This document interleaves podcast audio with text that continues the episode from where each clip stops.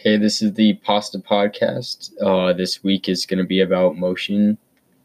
Um, the definition of motion is the process of moving or being moved.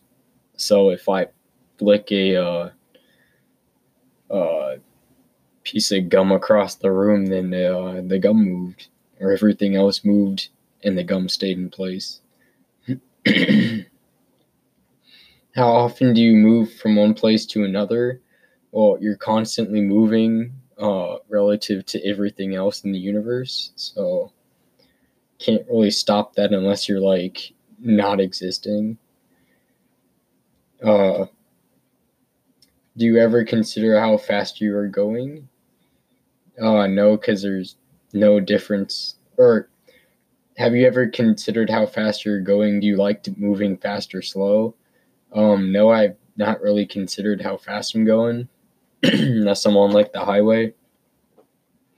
And then there's no difference in the feeling between the two because you're just already moving at that velocity.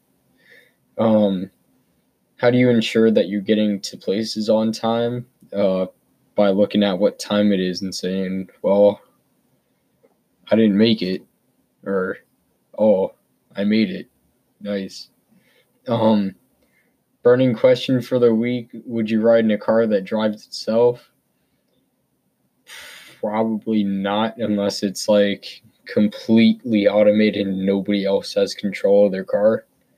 So, if, if there's like a huge um, mesh of cars and if one stops, they all stop and they know the other stopped without having to rely on cameras or anything um, yeah, I don't I don't really trust uh, self-driving cars that much because uh, when people take their hands off the wheel and rely on the electronics, it's not ready for that, and uh, people won't have the response time because they're going to be distracted or asleep.